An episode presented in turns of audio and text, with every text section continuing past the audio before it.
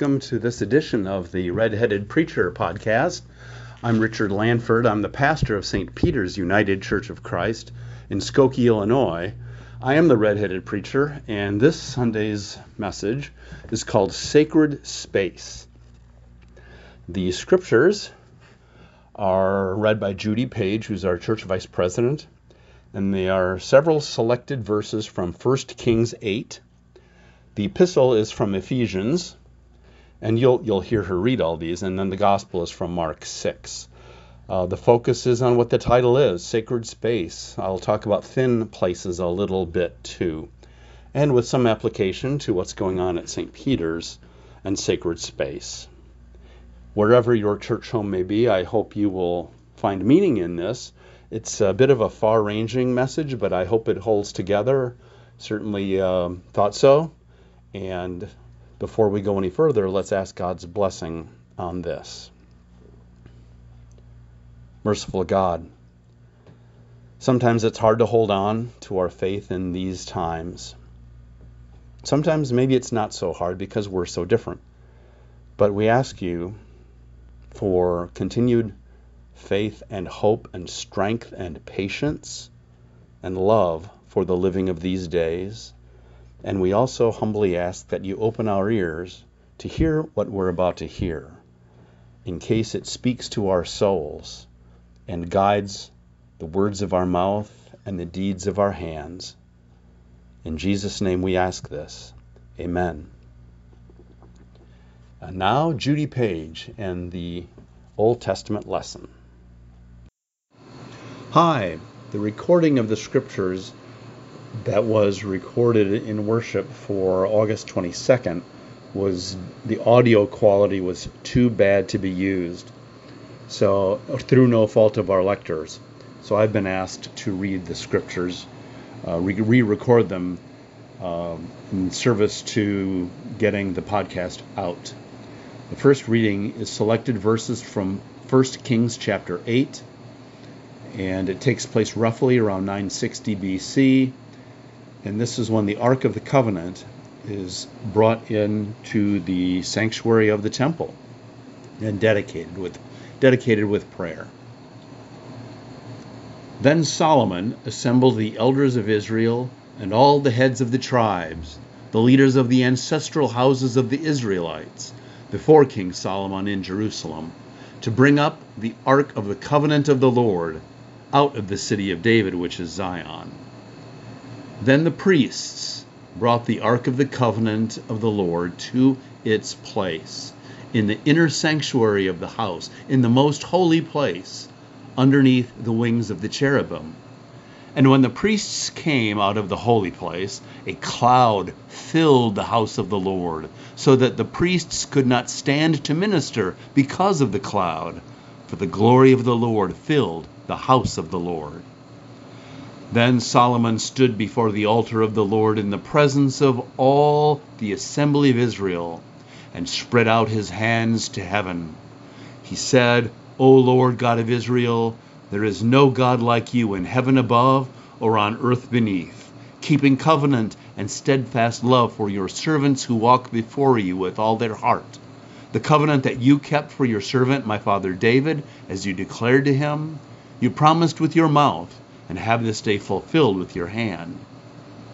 Therefore, O Lord God of Israel, keep for your servant, my father David, that which you promised him, saying, There shall never fail you a successor before me to sit on the throne of Israel, if only your children look to their way to walk before me, as you have walked before me. Therefore, O God of Israel, let your word be confirmed, which you promised to your servant my father David. But will God indeed dwell on the earth? Even heaven and the highest heaven cannot contain you, much less this house that I have built. Regard your servant's prayer and his plea, O Lord my God, heeding the cry and the prayer that your servant prays to you today, that your eyes may be open night and day toward this house, the place of which you said, My name shall be there that you may heed the prayer that your servant prays toward this place. Hear the plea of your servant and of your people Israel when they pray toward this place. Oh, o hear in heaven your dwelling place, heed and forgive. Likewise, when a foreigner who is not of your people Israel comes from a distant land because of your name, for they shall hear of your great name, your mighty hand, and your outstretched arm.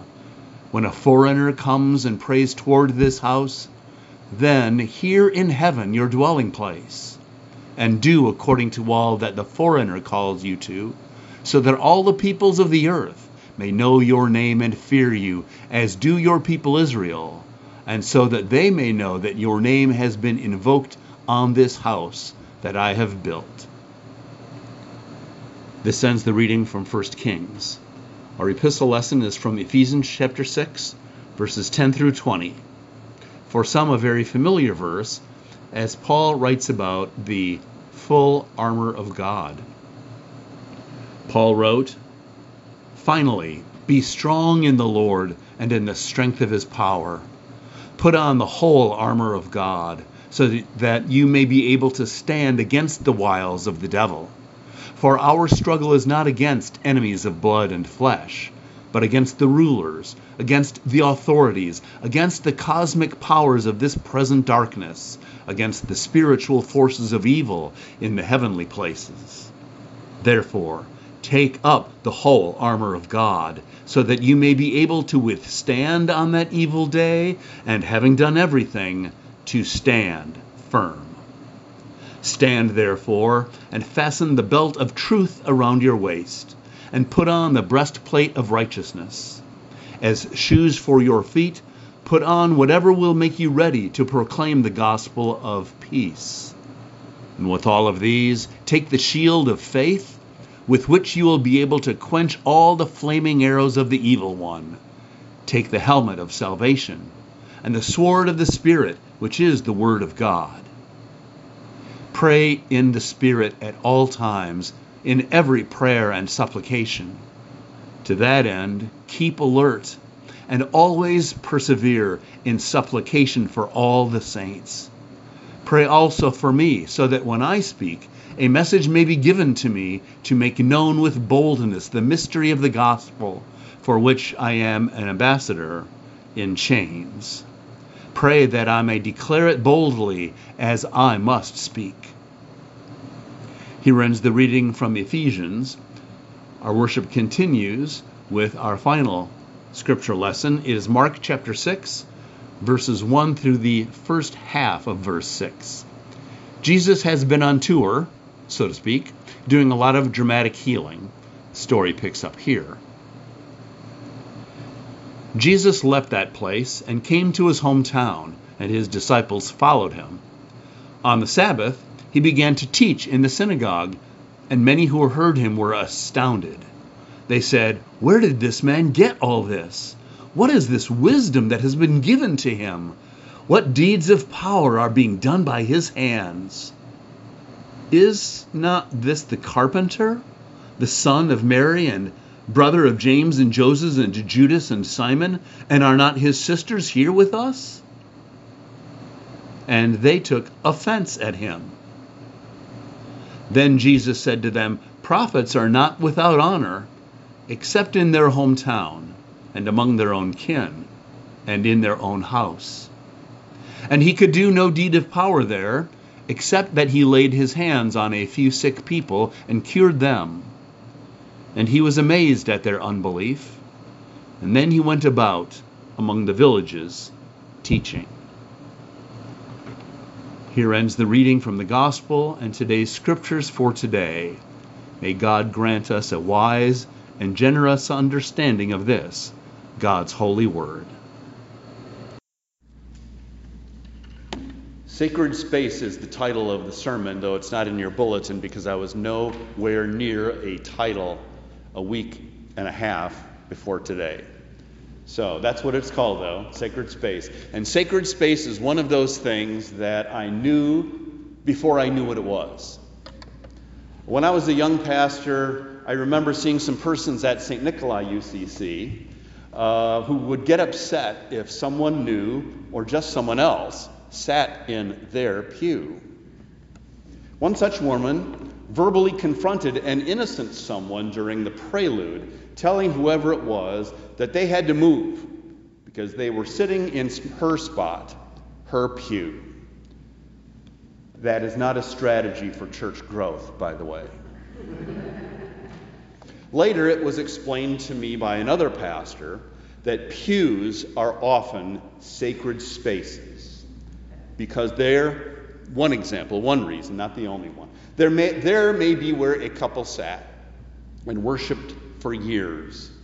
One of them died, and that spot became even more significant to the survivor because that was where they had been together in worship with friends, where they took communion and prayed together.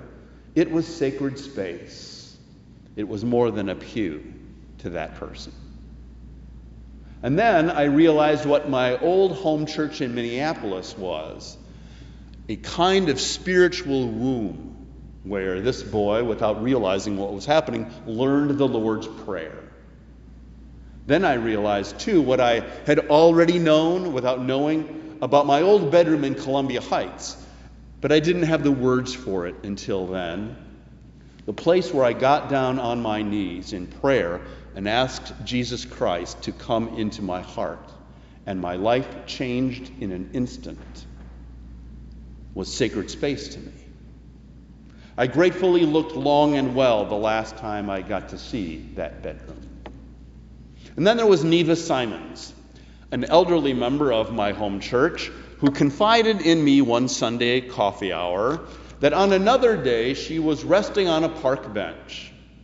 And at one point, kind of all of a sudden, was given this sense of the presence of God there. She was not seeking it, but God gave it to her. Now, if that was not sacred space, at least it was a holy event for her. And to me, that is kind of what helps define sacred space. A holy event took place there. So I followed a Facebook post from a seminary friend. Her name is Bronwyn Boswell. Uh, and this post inquired about others' experiences with what the Celtic Christians call thin places. They are places where it seems just like a veil and no more between this world and the next. Between us and the presence of God is there in an almost tangible way like sacred space or a subset of it.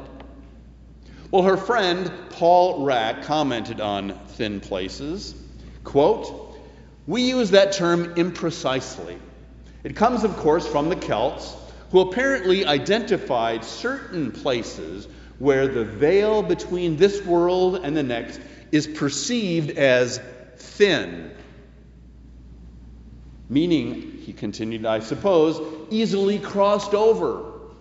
Iona in Scotland is perhaps one of the is perhaps the classic thin, thin place. He wrote Glastonbury comes to mind. I suspect there are such places we identify as individuals or families, and some relate to cultures. But just imagining such places is a radical departure from modern rationalism in the first place, which is the point he said, A century ago, the idea would have been dismissed as ridiculous. And what does it mean, he asks, to feel close to the next world? A sense of the holy or numinous? A sense of connectedness and oneness? Closeness to eternity or the kingdom of God? All the above, I think. However, it is not real unless and until it inspires compassion and wisdom in this world. In the end, he said, the creation is a thin place if we have the eyes to see it. Interestingly enough, some in these responses that said that upon going someplace with the thin place reputation, Say Iona in Scotland or the Church of the Holy Sepulchre in Jerusalem, in Israel. Some say they went there with expectations in hindsight too high. thus a little too heavy, and therefore unfulfilling. Others said it's not necessarily a particular place, but events, like the birth of a child, a wedding, or even a death in the family. Now, I could qualify the term sacred space and thin places, but this is not the time and not really the point. They're similar, if not the same, and that's good enough for now. The sermon title is Sacred Space, so let's go with that. By now, some of you may be waiting for me to ask the question so, what has been or is sacred space to you, if anywhere? I think we can agree that for those who have sensed them, they vary from individual to individual, and even as some places have reputations. That may not be or may be your experience. I've mentioned to you some of mine just at the beginning of the sermon from the past. So, how about you again, if any? It's too bad we don't have a coffee hour or a program afterwards where we could share our answers. One place that, by contrast, turned out not to be a sacred space is Nazareth when Jesus came back. It starts out promisingly enough, doesn't it? Jesus left that place, wherever he'd been at the end of chapter 9, and came to his hometown, and his disciples followed him. On the Sabbath, he began to teach in the synagogue, and many who heard him were astounded. What deed of power are being done by his hands? But then it seems they could not conceive that the carpenter and the boy they knew and the Lord were one and the same. So they took offense at him. However, there were a few who trusted Jesus there, and they had a healing encounter with God. And he could do no deed of power there except that he laid his hands on a few sick people and cured them. And then, as Judy read, Jesus moved on. Not a sacred space, except for those few who came to him for healing and received it. Or maybe you'd prefer to say, Nazareth was and is sacred space. Those folks who knew him as a kid just didn't realize it. Same as when some folks tried to run him off a cliff after he read from Isaiah in the synagogue and said that he fulfilled those prophecies in their hearing. Maybe they just didn't receive it. it. Maybe that doesn't take away from it being a sacred space. Maybe Fred Craddock was right. In a sermon he preached a long time ago, he said that when love comes to town, the stormtroopers of hate wake up and put their boots on and go on the attack. Again, by contrast, did you not get a sense of holiness in the reading from 1 Kings? It's all over the place. Then the priests brought the ark to its place, its place, in the inner sanctuary of the house, in the most holy place.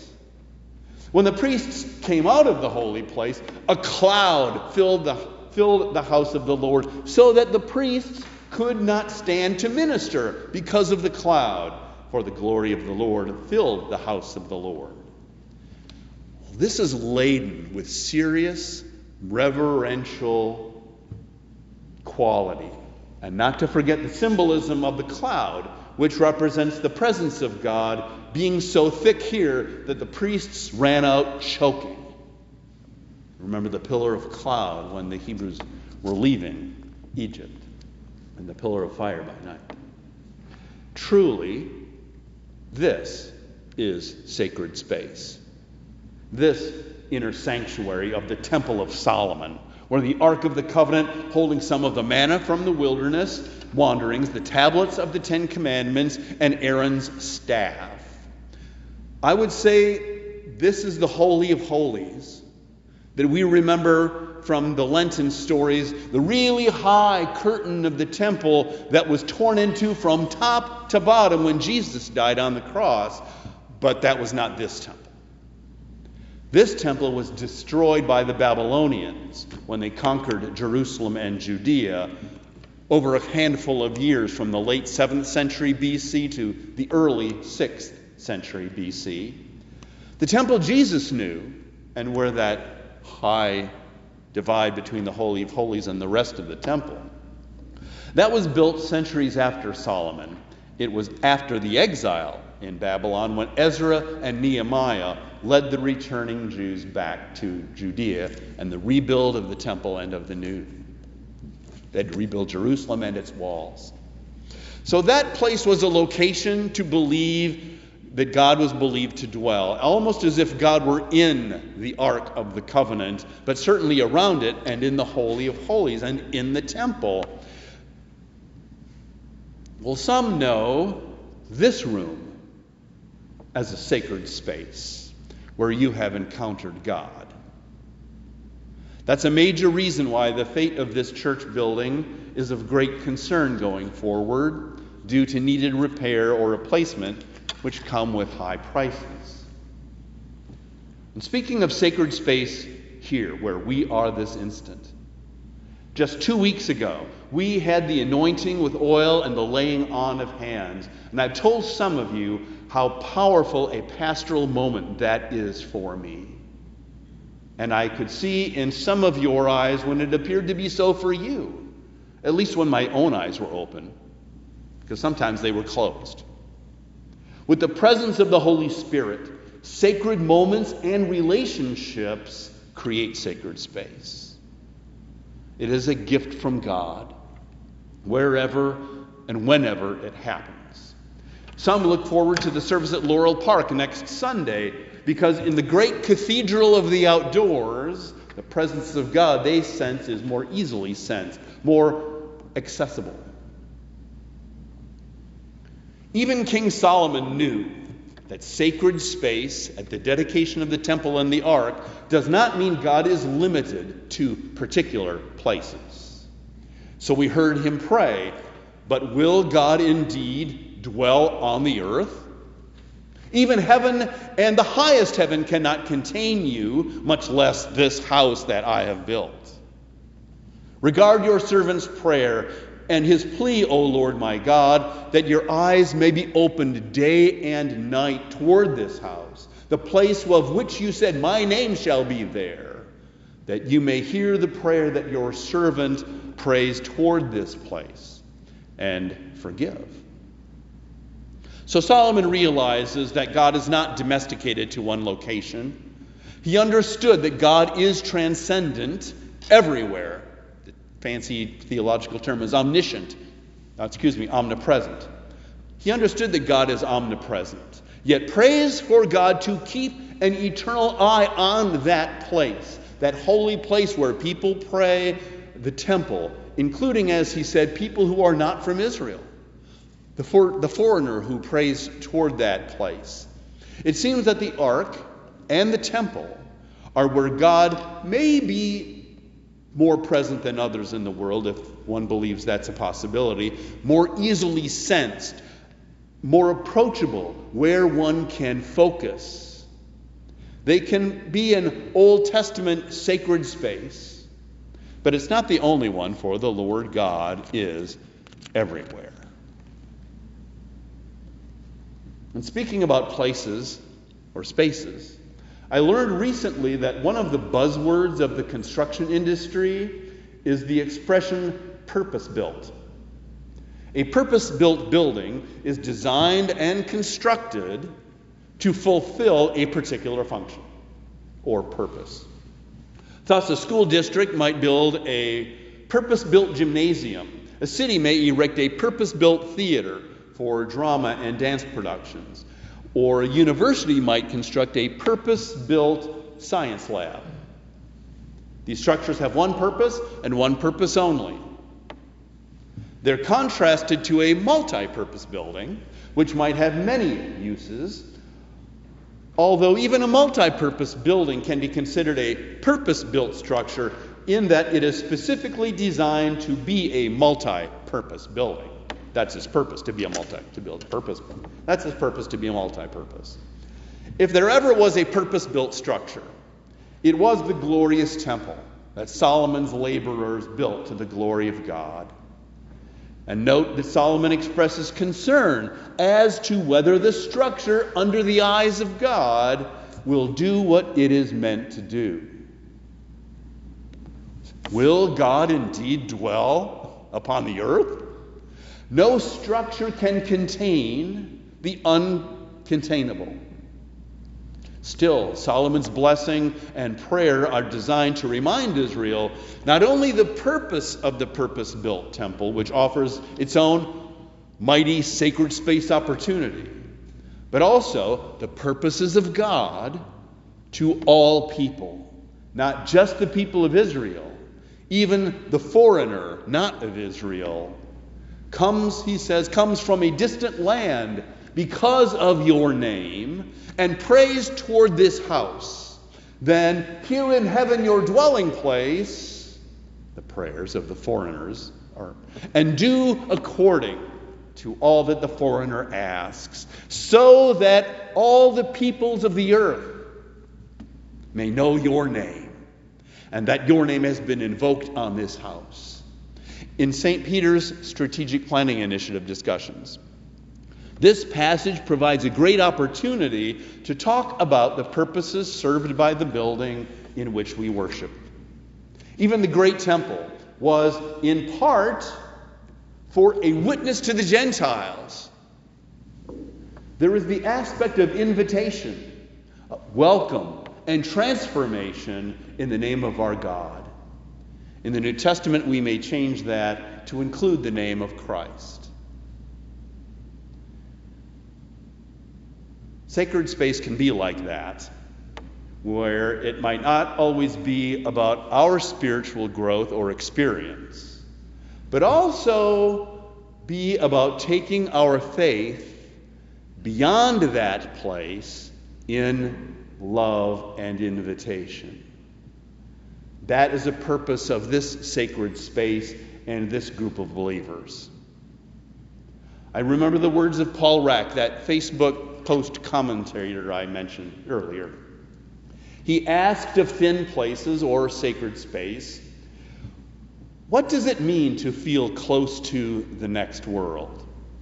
A sense of the holy or numinous? A sense of connectedness and oneness? Closeness to eternity and to the, or to the kingdom of God? All the above, I think. However, it is not real unless and until it inspires inspiration. It inspires compassion and wisdom in this world. Until and unless it inspires us to do justice, love kindness, and walk humbly with our God. Amen. Bless you for listening to this edition of the Redheaded Preachers podcast. I forgot to mention that it was for Sunday, August 22nd, 2021. The upcoming Sunday, August 29th, is when we worship at Laurel Park in Skokie, Illinois. And it's an outdoor service. And I know that it's not going to be recorded for YouTube which is generally how we get the scriptures uh, grafted into this podcast from the, the video. So without the video, we'll see what we can do to put together a, the, a full podcast for the 29th. And even if uh, we have trouble recording the lector, I can always record those if needed. And we can certainly record the sermon. So I look forward to bringing you a message next week. I think it's going to be about climate control and the faith. And um, just because it's a crisis and the church needs to be speaking to the issues of the day through the uh, through the light and understanding of the good news of Jesus Christ and God the Creator.